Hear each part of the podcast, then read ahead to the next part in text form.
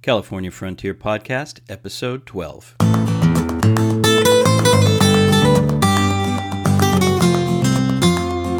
The California Frontier Podcast is dedicated to helping you explore the Golden State's unique history, culture, and environment.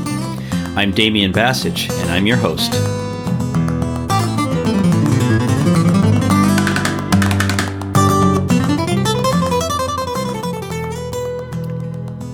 So today we have a special edition of the California Frontier Podcast. It's always kind of funny when the shoe is put on the other foot. And in the case with my podcast, this is what happened. I'm usually the one doing the interviewing, but recently I was contacted by Jordan Mattox. And Jordan is a junior high school teacher who's passionate about California and its history and he has a wonderful podcast appropriately titled History of California. So he reached out to me and said, Damian, looks like you and I are doing kind of the same thing. Would you be interested in being on my podcast? And I, of course, said yes. And we had a great conversation about issues related to the uh, transfer from Spain to Mexico in terms of dominion over California, how Latin American independence kind of got started, and how that affected California, among other things. And so I really hope that you're going to enjoy this uh, podcast. And of course, this time you're going to mainly be listening to my voice instead of someone else's. But if you get the chance afterwards, I would really recommend that you go over to the History of California podcast, subscribe, and listen to what he's got going on. It's great, and he's going to really dive into also issues more related to the more modern history of California, though he spent a good deal of time working on the time period that that we're particularly interested in in this podcast. So, once again, I want to thank Jordan for giving me this opportunity. I really enjoyed talking to him, and I hope you'll enjoy our conversation. Welcome, everybody, to the History of California podcast. I've got a special guest on today, Dr. Damian Bacich.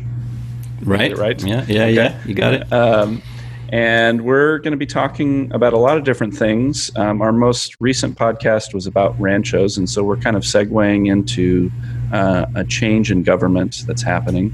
Um, and so um, I brought our guest on to kind of help us understand and make that transition well. Um, Dr. Bacich runs a website called the California Frontier Project. Is that right? That's right, California Frontier Project. Can you tell us a little bit about that? Yeah, I started that um, because I I've been working on California, especially Spanish and Mexican California history for several years, and um, I had friends whose kids were in fourth grade and going to schools in California, and they wanted they would always ask me to help them with their lessons and things like that, and. and then, of course, uh, I have my own children who started to get older and, and go into school. And so I figured that the best way to help people to help a lot of people was to put out information on the internet because that's where people go to search for things. So it started that way, and I also I also belong to the California Missions Foundation, and every year I would go to their conferences and hear really fascinating things that I would never have guessed about the California pre-statehood era and I just thought, wow, there's got to be a way to share this kind of information with people that's people who didn't go to the conference and and that's not in a scholarly journal, let's say. So that's that's how that came about, and then it's it's just it's been going ever since. Yeah, it's it's an amazing uh, website, and I recommend you all visit it. It's um, you know I I go there when I'm starting to explore a subject and I, I see what I can find, and it's a beginning. You know, I always say that you know it's always good to start with stuff that's the most accessible before you try to dip into scholarly research or uh, you know those those massive history books that you know sometimes are recommended. Um, right. Yeah, and I I kind of feel the same way because on a lot of those things I'm not an expert. And so to, to write about something is a great way for me to learn about it, right? Maybe I don't know anything about it, and I'll go look it up and study it and then write about it, and then I know. Yeah. So we're going to talk a little bit about uh, the transition between uh, Spanish control of this part of North America and the, the War of Independence. So I was hope you could give the listeners a little bit of a background. So what uh, what what precipitated uh, this war for independence that started in the early 19th century? Yeah, uh, quite a few things, and I, I think it's good to see California and especially the Spanish presence in California within the bigger context of Latin America um, as a whole, and of course Spain within the context of Europe. I, it goes back almost a century, or more than a century, because for 300 years there had been one family on the throne of Spain, or, direct um, uh, relatives, which were the Habsburgs, who also were um, the leaders of what's called the Holy Roman Empire and became eventually the Austro Hungarian Empire. And in 1700, the last Spanish Habsburg king, uh, Charles II, he dies, and he dies without an heir. And so that brings about a big struggle, of course. You know, when there's an empty throne, there's lots of people who want to take control of it. And basically, the upshot is that a French family, the Bourbons, who actually to this day are still the same family that's on the throne of Spain, the Bourbon family wins out, and now you have a French family on the throne in Spain right? And so um, that means two things. One, that there's there's sort of a break in succession that there's there's a new way of doing things. There's somebody on the throne who's not born in Spain, whose whose family hasn't been there for hundreds of years. And secondly, because France is the center of what we call the Enlightenment, right? This new way of thinking that, that really puts a lot of emphasis on human reason, right? Um, this this also introduces a new way of thinking into how the Spanish govern Latin America, just uh, govern their empire, not just Latin America. And when I say an emphasis on reason, it's not like prior to that people didn't use reason, but there's this idea that really through human reason you can we can really come to know just about everything, and if, if we apply our reason really well that life will be very orderly and um, things will go much better than they have in the past. And that's when the encyclopedias start coming out, etc.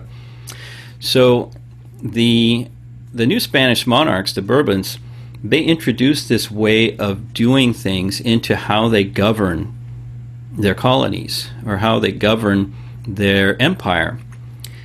And the empire, the Spanish Empire, is very far flung. So we're not just talking about um, uh, Spain and Portugal. Well, it, Portugal is independent at this time. We're not just talking about Europe. We're talking about South America, North America, Central America. We're also talking about the Philippines, so Asia. So it's a huge, vast area.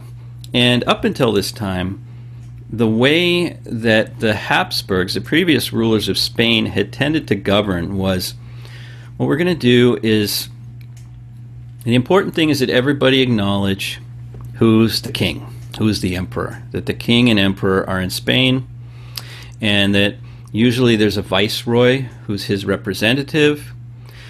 But beyond that, we pretty much let local people run things, and we pretty much uh, try and incorporate local traditions into how things are done. Because that's also a good way to keep people happy. You know, if you sort of say, look, you can keep your old um, village, you can keep your old, for example, with Indian people, you can keep your old village organizations, etc. But just there's this, the king is in Spain, and you have to send tribute to him, etc. So it's kind of like a little bit like the Roman Empire in some ways, in terms of letting let, giving people autonomy and some cultural freedoms as long as they respect certain elements of control. Yeah, I think very much so. I think, and and it's it's not a uh, coincidence that the king, the Habsburg king, was the Holy Roman Emperor, right? Yeah. yeah, yeah. So, um, and it was a very paternalistic. So the the model was a family that the king as the father and uh, everybody else as his children. And of course, the church played a big role in that. The, the, the Catholic Church being also a, a, model where you have the Pope and priests, bishops, etc., who, who function as, as fathers oftentimes, right? And there's that, that kind of model. But the Bourbons had a different way of looking at things, uh, and they were very much about centralized authority. They were very much about, okay, we're going to think things through and we're going to come up with the most efficient way to organize things. And that means also uh, removing a lot of local autonomy and making sure that um, that the rules and regulations that come out of Madrid, say in this case, get translated into the local territories. So people start to chafe at this. And the people who most start to chafe at this way of doing things, and once again, I'm talking all over Latin America, uh, are the European descendants, especially the criollos, right? The people whose families uh, were pretty much pure Spanish, right? And they were the ones who already had most power in society, you know. Um, and they sort of enjoyed this idea of not a ton of interference from from the from the mother country from Spain. But starting in the 1700s, there's a lot more interference, and there's a lot more uh, suspicion from Madrid, from the capital, of people who are born in the New World. They, they don't. It becomes a lot harder for them to rise to the to the ranks of um, uh, important roles in society. They'd much rather um, the Spanish crown at this point would much rather have somebody born in Spain send them over than trust somebody who, who's from the Americas at this point. So this sort of sentiment goes on, and also the other thing is um, the, the the new way this this new Enlightenment way of looking at things is not so keen on the church.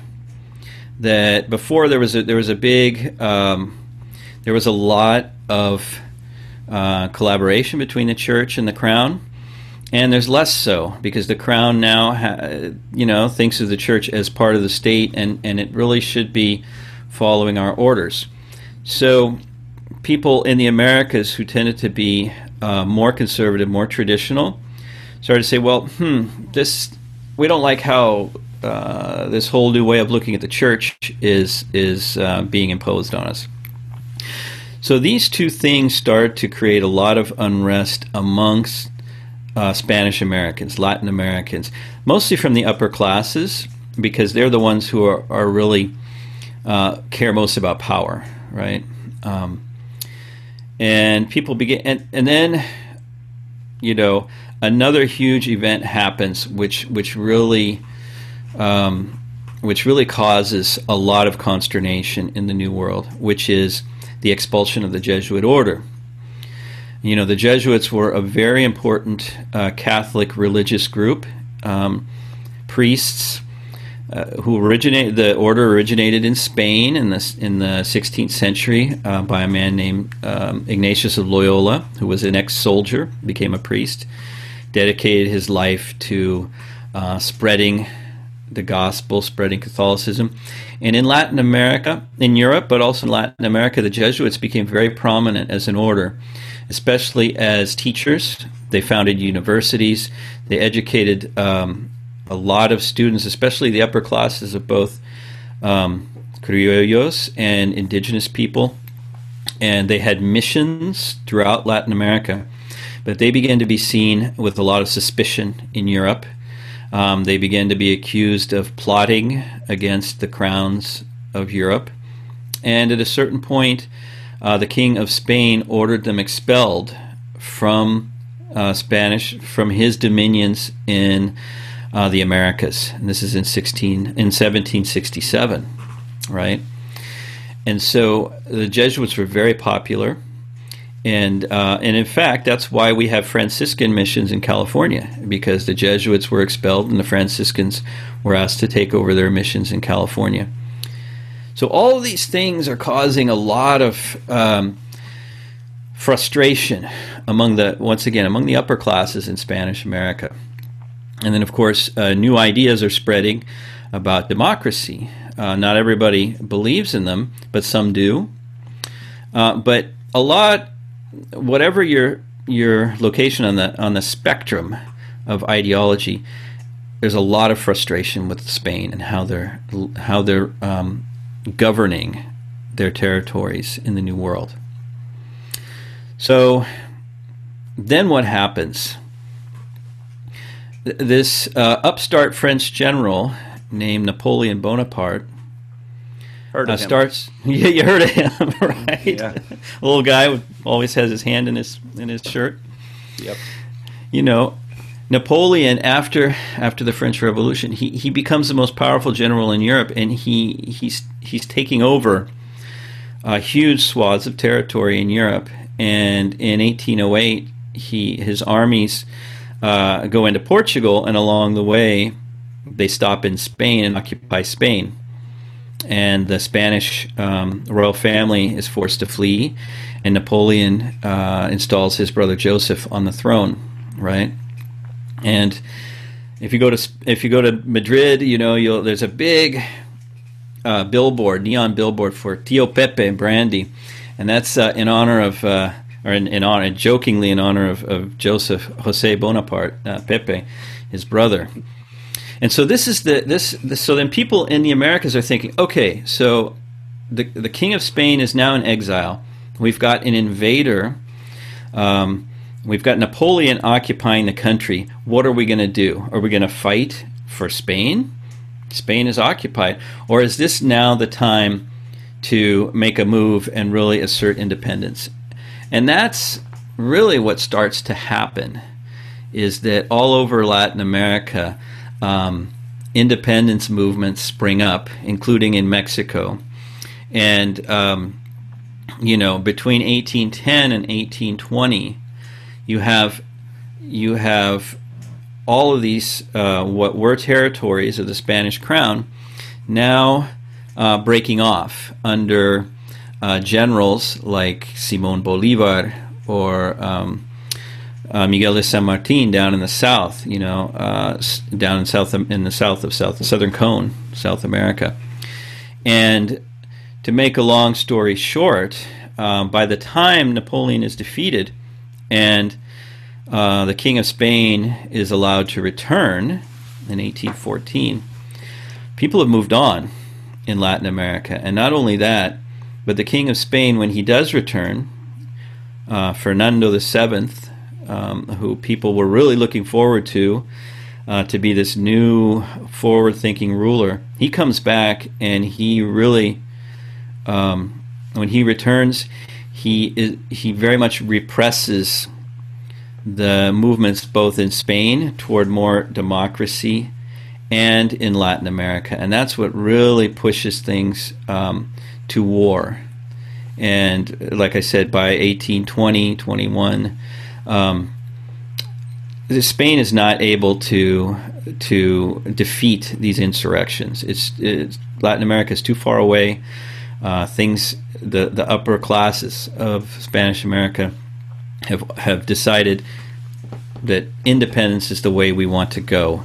Um, and there are different reasons that different groups have, but they're all kind of united in the fact that they don't um, that they don't want to remain as part of Spain, which is also interesting because um, indigenous people, for the most part, tend to be uh, loyal to the King of Spain, tend to want to maintain the traditional uh, system.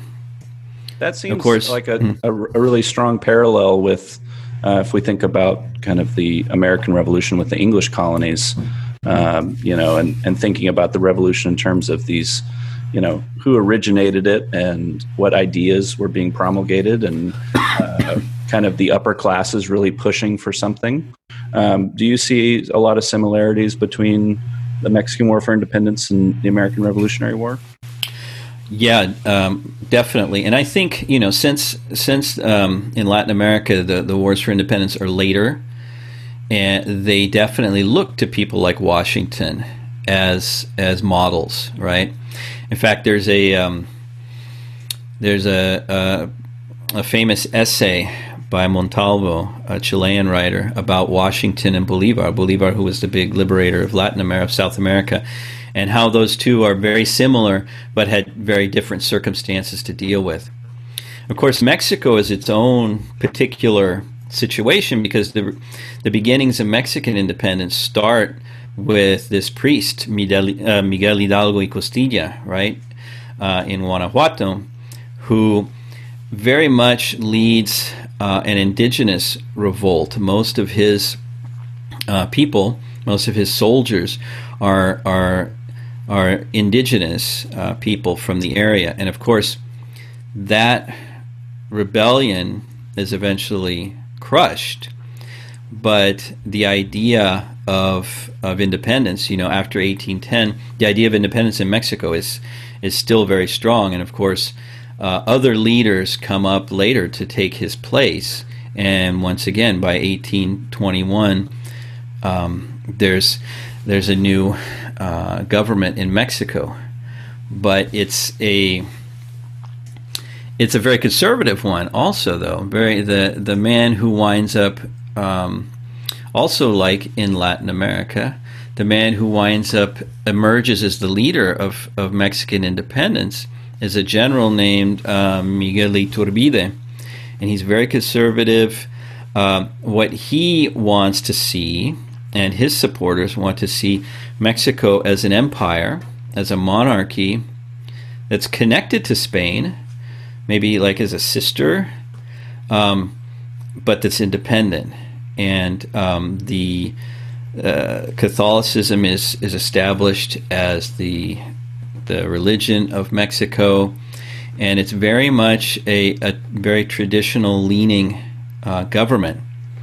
But he doesn't last long, and over the next few years, Mexico becomes a, a republic, a federal republic um, that goes in a much different direction than uh, Iturbide wanted to go in.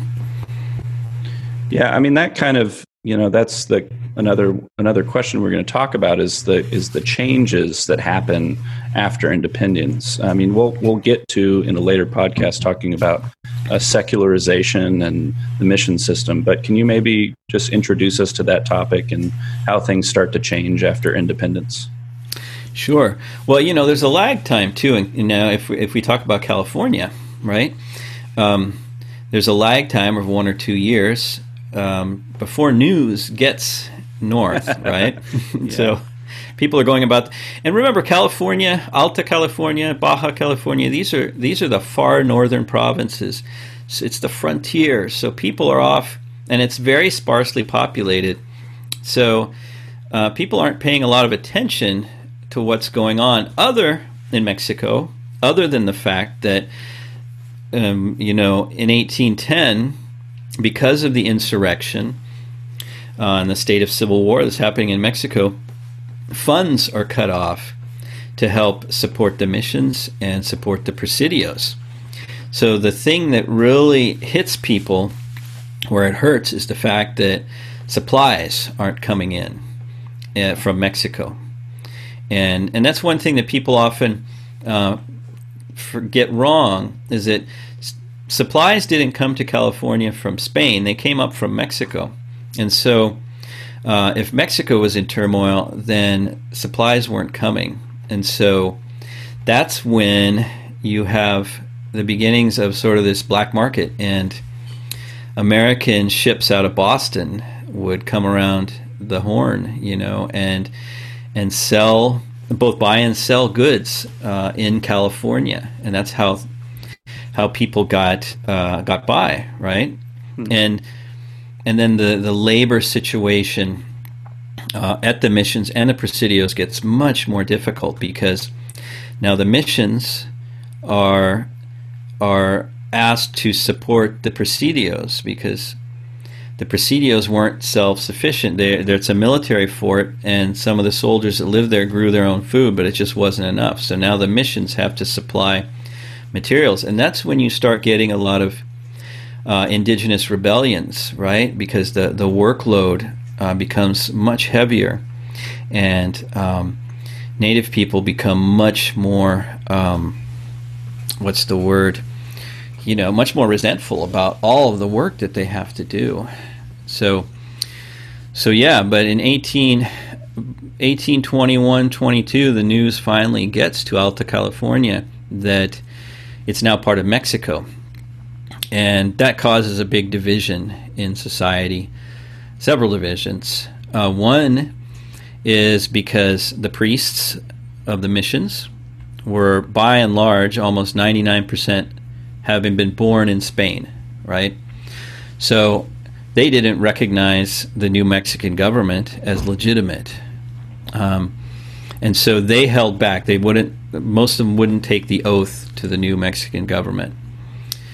And then the, um, the local people, the local um, Hispanic people, right, um, looked on it with suspicion as well because they'd always been sort of the the poor younger brothers way off in the hinterlands, and so they they didn't know what to think of these new um, this new government, and then eventually, what what begins happening is exactly. Um, the Mexican Parliament passes laws saying, you know, um, if you're not Mexican, i.e., if you are not born in Mexico, you need to leave the country. Now, um, there's there's a big history surrounding you know passing laws and then actually enforcing them, right? So they passed a lot of laws. Uh, they weren't always enforced, but in in California, many of especially in Northern California, many of the Franciscan priests, the Spanish Franciscan priests, left, went back to Spain. And so um, Mexican born priests, uh, Franciscan priests, were sent to take their place. And um, Mexican born governors were sent to Alta California. And so um, with time, that, that also caused a lot of friction and the Congress in Mexico began to start investigating laws and passing laws about the missions um, because the original idea of the missions, well, the idea of the missions was always that they were a transitory, a temporary institution. And all over Latin America, this had happened. Missions would eventually become towns. And um, the mission church became the town church and the Franciscan priest went away, and a parish priest would come. And so the idea was that the the Indian people there would then control that land. It didn't always happen um, so smoothly, but that's the general pattern. And so the Mexican Parliament decided, or Congress decided, that you know we've had missions in Alta California um, for 25 odd years, and um, it's time it's time to turn them into pueblos. And then that then they started passing those laws. There was a lot of resistance in Alta California to that, uh, both from the Franciscans who said, "Well, the Indians aren't ready," and from the local people who who also kind of said the same thing. But by the mid 1830s, the the government in Mexico had had decided, look, it we're not gonna uh, push this off any longer. So 1833 and into 1834 was really the beginning of okay, we're going to change the mission system. We're going to secularize it, the term. Yes. Well, it seems it seems like you could maybe confuse it a little bit if you make it a purely theological conversation about, you know, but what you're describing is a is kind of the natural process that was going to happen anyway, and mm-hmm. they're just accelerating it because of, you know, uh, the need for these communities to be self-sustaining. Is that kind of what you're describing? Yeah, yeah. I mean, to be fair, in throughout Latin America, I mean, uh, yeah, to be fair, the Spanish government had also wanted to do the same thing, um, but they um, but they had never really been able to. And so the Mexican government decided, yeah, we're gonna we're gonna do this because this was the plan all along. Okay. And then the question, of course, was, well, is the situation ripe? Is is this the right time to do it? Are the native people ready? Um, and that's that's how the Franciscans sort of answered. They said, "Well, they're not ready yet. They're not ready to govern themselves." yes, of course. Mm-hmm. Uh, yeah, we've we've had quite a few episodes talking about you know uh, different native groups in different regions of uh, California, and uh, they'd been doing it okay for a while by then. But you know, you know, we're not yeah. we're not here to judge. We're just here to tell the story, right? Um, ultimately, right, right. And yeah. um, so I've and on that note, I've kind of structured this uh, story to kind of look at these different epochs. You know, these these different periods. You know, I mean, you've got the period of large mammals before indigenous people arrive across the uh, across the land bridge, you know, and then you've got this indigenous period uh, where uh, these travelers are uh, controlling the environment, and then you have the Spanish period, and now we're transitioning into the Mexican period. But as a kind of a, a way to add some punctuation to this period, um, why do you think it's important to understand uh, the Spanish history in Alta California uh, for your average listener?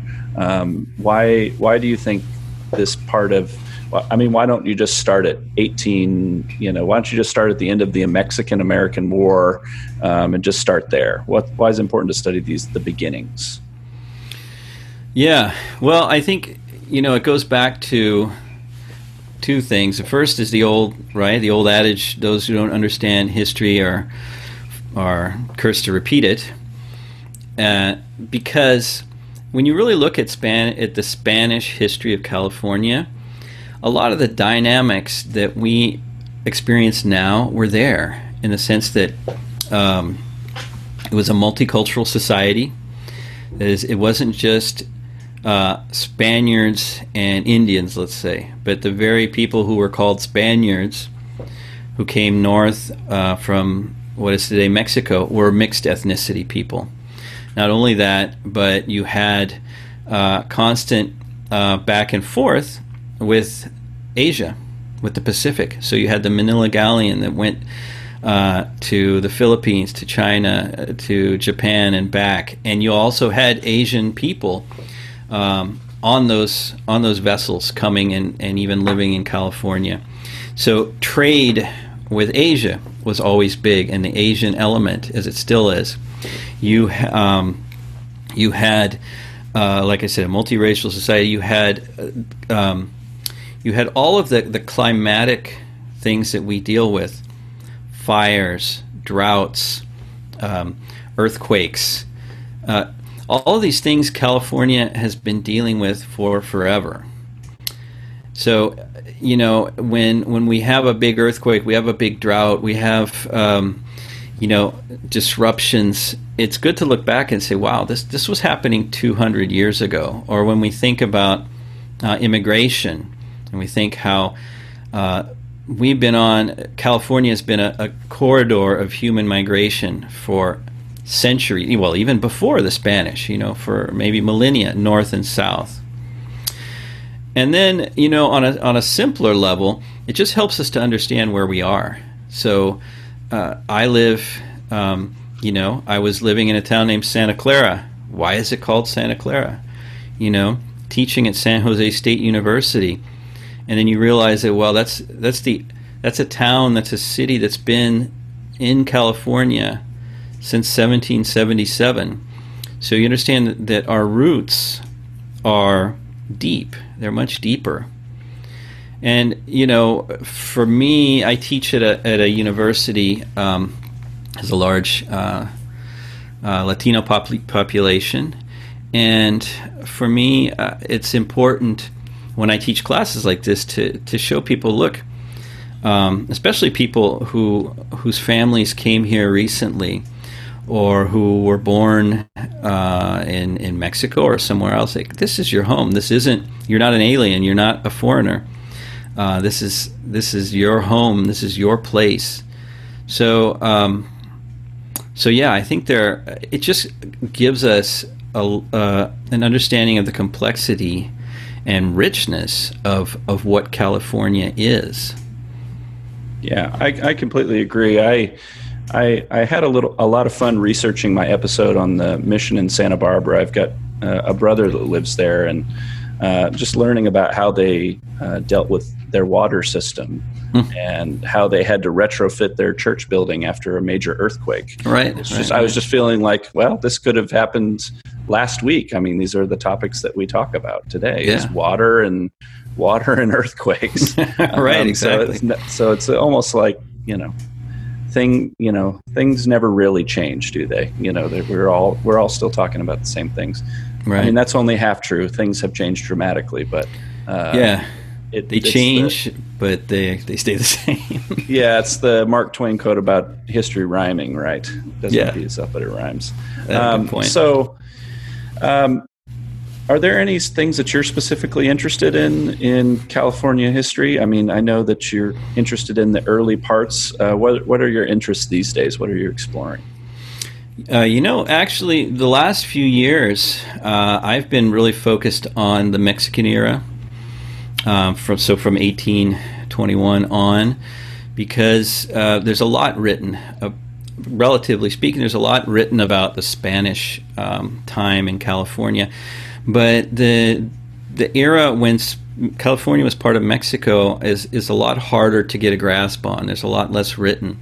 So I've been I've been looking particularly at the San Jose Santa Clara area during that period, that time period between, um, you know, 1821 and up through the early years of statehood, because that's the time when those big ranchos, right, are there's a huge transfer of land from from Mexican Californians to Anglo American Californians, right? Mm-hmm. And I'm I'm working on a book right now about a woman whose family inherited, or she and her brothers and sisters inherited a big rancho in what is today Walnut Creek, and how her life evolved uh, over over dec- several decades because she um, she had a fascinating life. She was married briefly to a Prussian nobleman who had come uh, to Northern California. Then later she married an American. So she was widowed twice.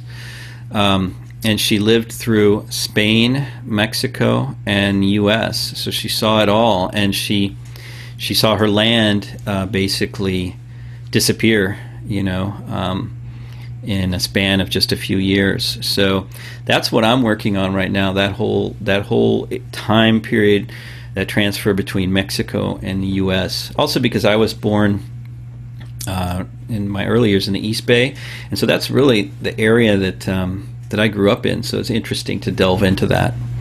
Yeah, I really I, I and no matter where you are in California, I think it's it's important to explore where you're from and the rich history that's oftentimes you know people don't know about. I mean, where I am in Fresno, you know, there there's a rich history and not a lot written about it. And yeah. Um, but there's but there's unending documents, unending primary sources that uh, open up a whole world to you. And um, you know, ultimately, I think you know I.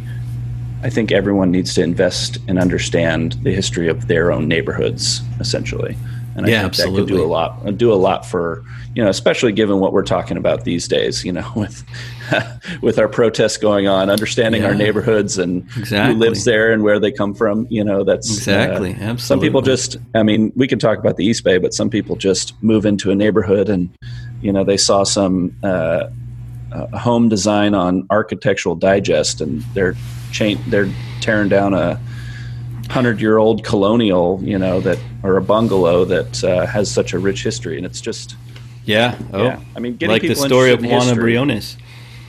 Yeah, getting people interested in history is tough, but I think once when you do it, when people really get invested, um, and then they appreciate and cherish something that has a legacy, it, it has so much meaning for their lives. I and agree. That's, that's just the way I see it. So I want to talk about Spanish for a second because mm-hmm. um, one of my challenges in this podcast is my ineptitude with the language. um, so, so how did how did you learn Spanish? And uh, do you have any? Uh, I don't want to say tips. That's not what I'm asking, but you know, uh, suggestions because it is it is uh, you know it would be it would be very important if you're living in California to learn to speak Spanish. Yeah, uh, you should. You should be bilingual if you live in California. Absolutely. You know, as somebody who I learned Spanish uh, late in life, you know, in my in my college years, really, and, and into my twenties. So it's definitely doable. The impetus was, um, you know, my family background is Portuguese and Croatian. You know, it's a very actually California immigrant uh, story. Uh, so the idea of speaking other languages was was there, though we weren't raised speaking Portuguese or speaking Croatian. But I heard other languages growing up but re- really got me started interested in learning Spanish was um, I went to a new high school when I was a kid, in a freshman in high school in the Napa Valley, and in the Napa Valley at that time uh, in the '80s, you either owned a vineyard or you worked in one. And so my father was a mailman, so I didn't really fall into either one of those categories. but um, the people that really became my friends when I was new in, in school were um, all uh, children of uh, vineyard workers, you know, or they worked. My friend Ramiro Lopez, he had his own. He and his dad and brother, they had their own business, uh, pruning vineyards, etc. So I had all these friends who spoke Spanish, and I wanted to learn it. And um, so I took class, took high school Spanish. Uh, wasn't very motivated. Um, and I have a video uh, on LinkedIn where I talk about, you know, a, a good app is better than a bad teacher. bad teacher can demotivate you, but yes. but my method is just, you know, the cardinal rule of of language acquisition is exposure. You know, uh, input. So input followed by practice. So the important thing is to understand why you want to learn it.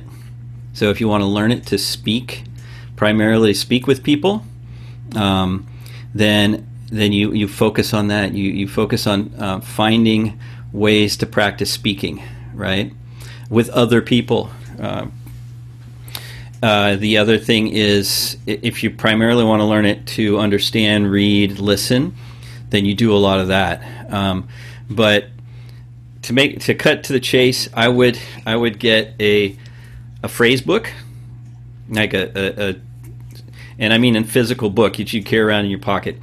Uh, a little small phrase book that tells you how to answer the phone. Um, you know those kind of little things that you don't learn. A, an old uh, college textbook, grammar textbook, so you can get the basics uh, down. And then, uh, so you want to practice those phrases with people, and then, uh, and then you want to get the basics of the grammar down. Not to know it perfectly, but just to understand how things work. You know, how you say I or you or he or she or it. And then then go at it. Read a lot and uh, watch. We're so lucky now with uh, with all the you know Netflix, Amazon Prime, etc. There's so many um, subtitled foreign uh, movies and series you can watch. Watch those with subtitles, and then just just get exposure, exposure and practice. You know, it's it's it's it's like a sport too. It's like you know, uh, you know, a football player who who learns. You got to learn the playbook, but then you got to play a lot of games. You know, so that's that's the thing. Just keeping at it. Yeah, I, I see that, and that it, I think the challenge is, uh, you know, some people can get stuck on their Duolingo app or they're stuck on the whatever, and they it, and they gamify it to where they you know it's all about getting to that level or you know mm-hmm. having it tell you you've mastered it versus actually getting out and practicing. And for me looking looking dumb or sounding dumb has never been a concern. It's you know it's just it's finding that time to really have that uh, exposure.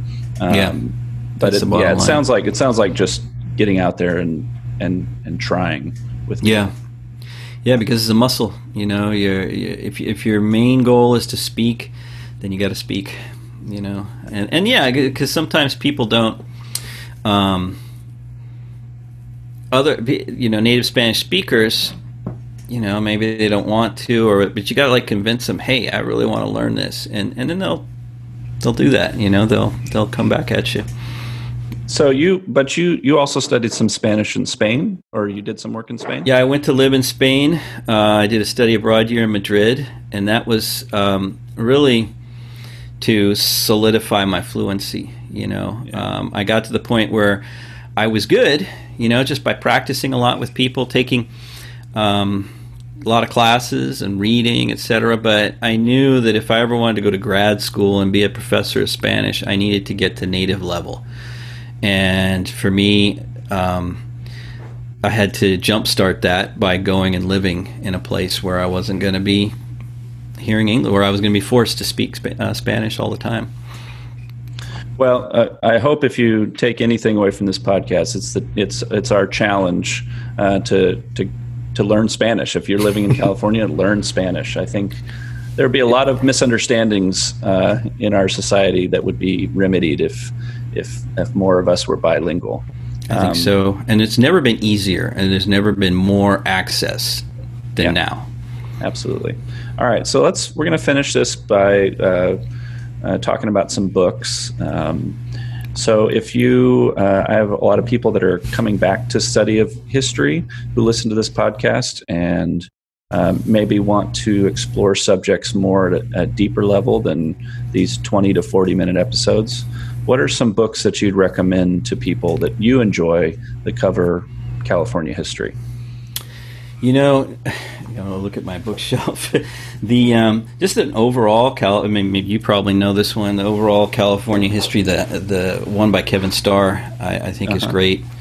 Um, that's just a great, and, and, he's such a good writer that um, he doesn't always get everything perfect, but the narrative is so engaging that you, you don't care.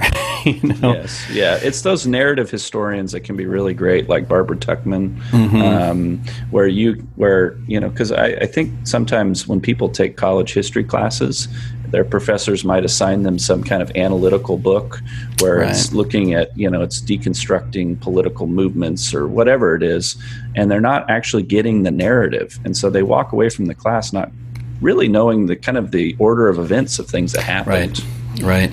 You need to context, be able to contextualize things. Just put them in their in their correct timeline. For example. Yeah. What about something early California history related that you've enjoyed? You know, really, for me, the two uh, the two books that Rose Marie Beebe and Robert Senkewicz put together really helpful. The first is called Lands of Promise and Despair, and those are all uh, primary sources but they're put together they're, they're selections from primary sources and you know original documents translated but they're put together in a chronological order and they're they they they have these great introductions to each of them to each chapter. So those are wonderful. That one is wonderful. Um, lands of promise and despair. And the other one is called testimonios which is the first-hand accounts uh, by women, actually, um, in the 19th century. You know, the great historian Hubert Howe Bancroft sent guys around to interview surviving Californios, and um, you know all of those are in the Bancroft Library. The, those those um, oral testimonies, but uh, Rose Marie and Bob what they did was they took selected ones, and like I said, all from women. And the reason I say that that's interesting is because you get a real picture into day to day life, you know, in early California.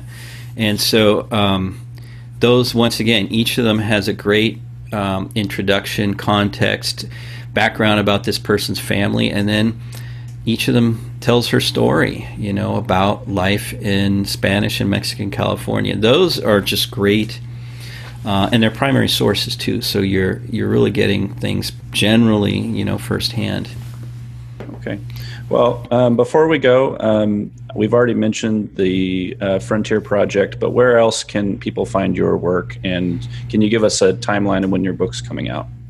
yeah. Hopefully, the book will be out in the next couple of years. Um, okay. I'm still researching it and, and writing. Um, and then, uh, yeah, the California Frontier uh, Project, CaliforniaFrontier.net. You can also uh, find me. Uh, we California Frontier Project has a Facebook page. Um, you can find me at uh, San Jose State's um, uh, faculty page, SJSU, and my name. And I also have an Instagram account that I, I try and keep up. But uh, oh, and then finally, you know, like you, I have a podcast, the California Frontier Project podcast, and we're just rounding out uh, season two um, with about ten episodes. The last couple of ones will be dropping in the next couple of weeks, and and that's you know in all those places, uh, Apple Podcasts and Spotify and, and Google Podcasts. Yeah, I really recommend uh, recommend the podcast. Uh, it's it's one of our it, I look at it as our our sister podcast in this world, and uh, um, we're on the same mission. And the mission is to get people interested in their state's history. So, uh, thanks for coming on. I appreciate it. Thank you. Thanks for interviewing me. Thanks for joining us for this episode of the California Frontier Podcast. If you liked what you heard, consider leaving a review on Apple Podcasts, Spotify, or wherever you listen to your podcasts. Also, be sure to check out the California Frontier Project website at www.californiafrontier.net. If you have a question, a comment, or a suggestion, make sure and drop me a line at damian at californiafrontier.net.